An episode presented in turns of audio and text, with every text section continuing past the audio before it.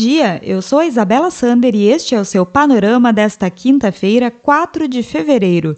Assine e apoie o projeto em seupanorama.com.br. A Agência Nacional de Vigilância Sanitária desobrigou a realização do estudo de fase 3 no Brasil para autorizar o uso emergencial de vacinas contra a Covid-19. Segundo matéria do G1, até então, as empresas que almejassem solicitar o uso emergencial dos imunizantes precisavam obrigatoriamente mostrar o resultado dos testes das doses em voluntários brasileiros. Após o anúncio da Anvisa, o Ministério da Saúde informou que irá se reunir com representantes das fabricantes das vacinas Sputnik V da Rússia e Covaxin da Índia para negociar a compra de mais 30 milhões de doses. A União Química, que tem a autorização para a produção da Sputnik V no Brasil, chegou a entrar com um pedido de uso emergencial no mês passado, mas a solicitação foi rejeitada porque a Anvisa ainda exigia os estudos de fase 3 no país.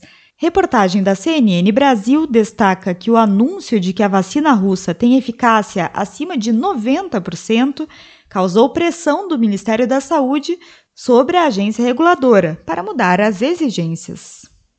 E depois de ser chamado de fascista e genocida pela bancada do PSOL na Câmara dos Deputados, o presidente Jair Bolsonaro rebateu e disse: Nos encontramos em 22, alusão à próxima eleição presidencial, informou a Folha. Ele participava nesta quarta-feira da solenidade de abertura dos trabalhos legislativos de 2021.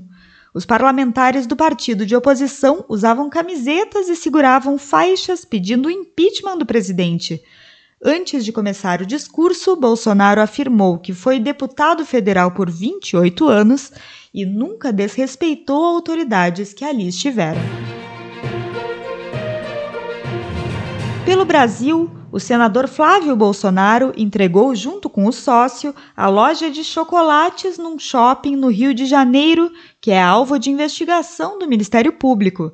Como lembrou coluna do Estadão, a franquia da Copenhagen é citada em diversos momentos como uma forma de o parlamentar lavar o dinheiro supostamente desviado da Assembleia Legislativa do Rio quando ele era deputado estadual, por meio das rachadinhas e a justiça proibiu o governo do Amazonas de alugar um jatinho no valor de 9 milhões e 300 mil reais, noticiou o UOL. O juiz plantonista cível da comarca de Manaus, Flávio Henrique Albuquerque de Freitas, criticou na decisão a realização da licitação para o aluguel, mencionando que o Estado vive um caos em meio à pandemia do novo coronavírus, o que resultou na falta de leitos e oxigênio no tratamento de pessoas contra a Covid-19. O governador do estado, Wilson Lima, negou ter assinado qualquer contrato de aluguel de jatinho e garantiu que já havia determinado a revisão do processo de licitação. No mundo, o número de pessoas vacinadas contra a Covid-19 superou pela primeira vez o número de casos confirmados nesta quarta-feira, Conforme levantamento do Financial Times, apesar da preocupação com as novas variantes do coronavírus, a quantidade de doses aplicadas chegou a 104 milhões contra 103 milhões de casos confirmados.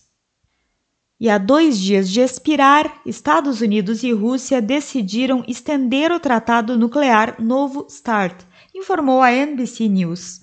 O acordo terá validade de mais cinco anos Considerado o último tratado de controle de arsenais ainda em vigor, o acordo correu o risco de desaparecer nos últimos meses do governo de Donald Trump, mas as conversas foram retomadas desde que Joe Biden assumiu a presidência dos Estados Unidos.